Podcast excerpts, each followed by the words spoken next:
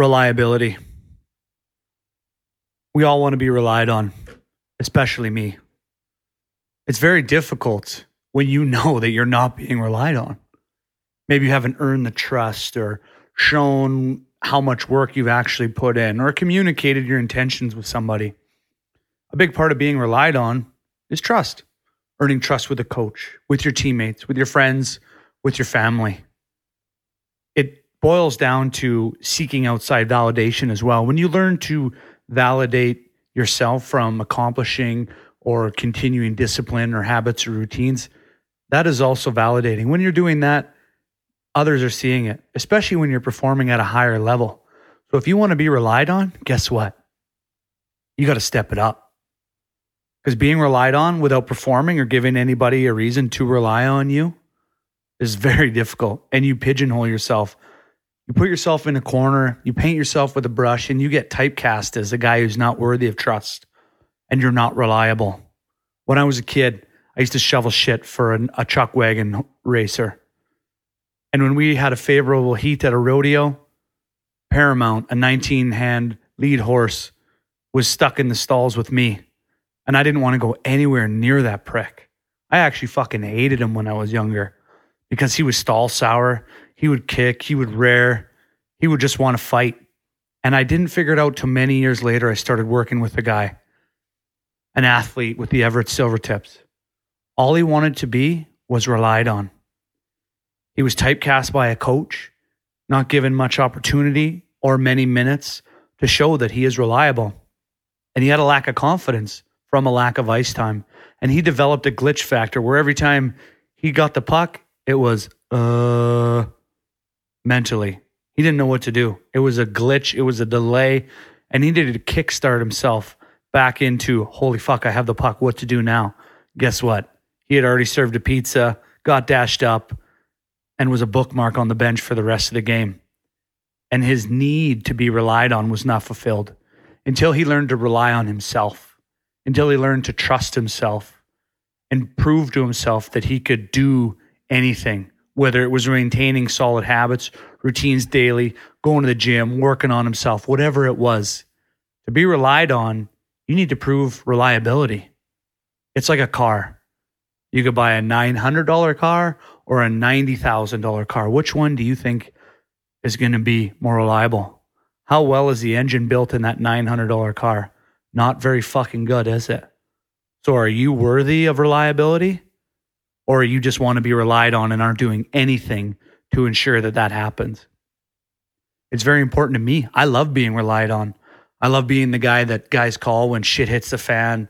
They got dumped by their girlfriend. They're in a 10 game skid they're minus 50. You never know.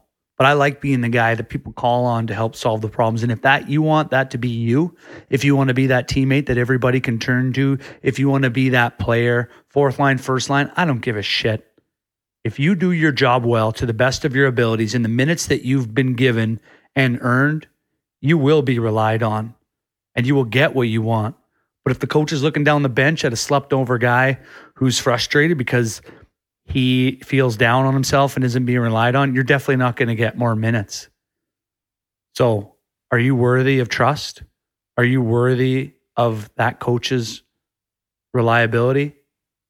You got to ask yourself that question because at the end of the day, if you're not reliable, you're not going to play.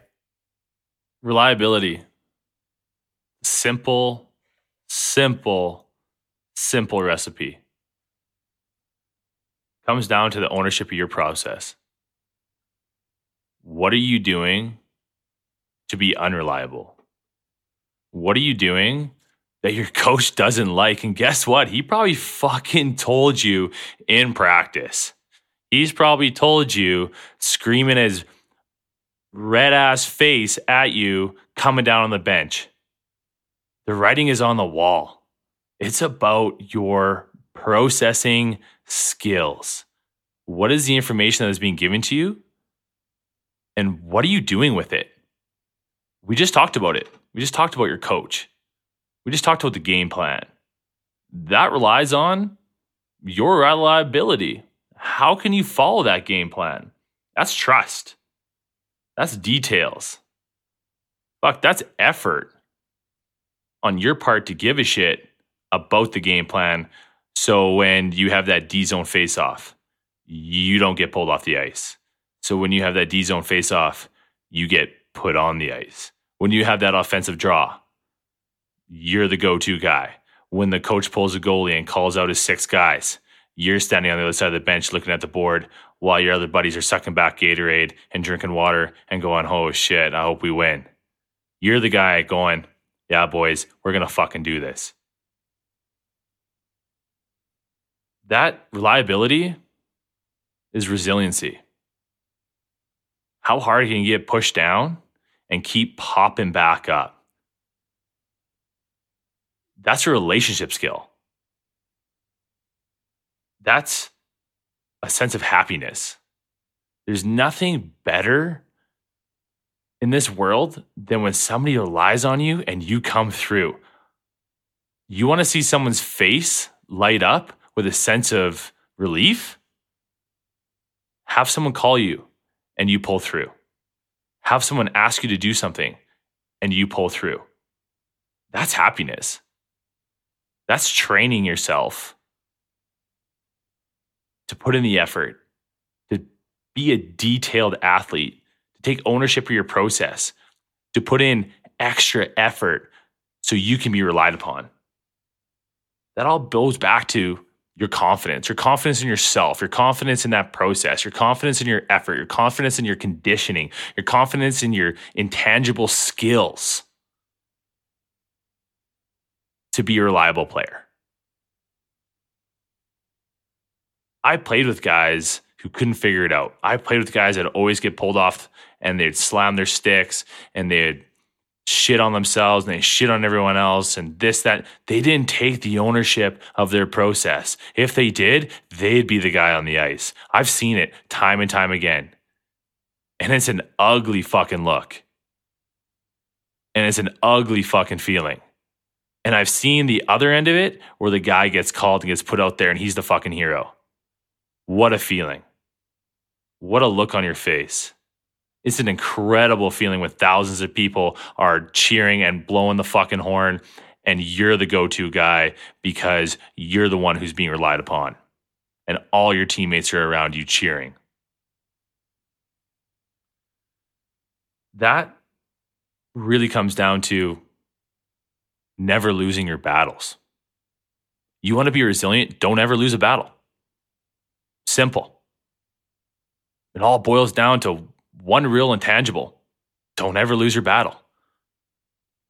You got to be on the ice with the last minute, get the puck out, get the fucking puck out, be reliable. You got to be on the ice to, to score that next goal. Go to the hard areas, get the puck to the net, fucking jam it in, eat one in the face. But you know what? That goal is going to wipe away all that pain. That scar is going to remind you that you're a resilient fucking player because you don't lose battles. Because when you go back to your gut check moments, you go back to looking yourself in the mirror, you know if you're reliable or not.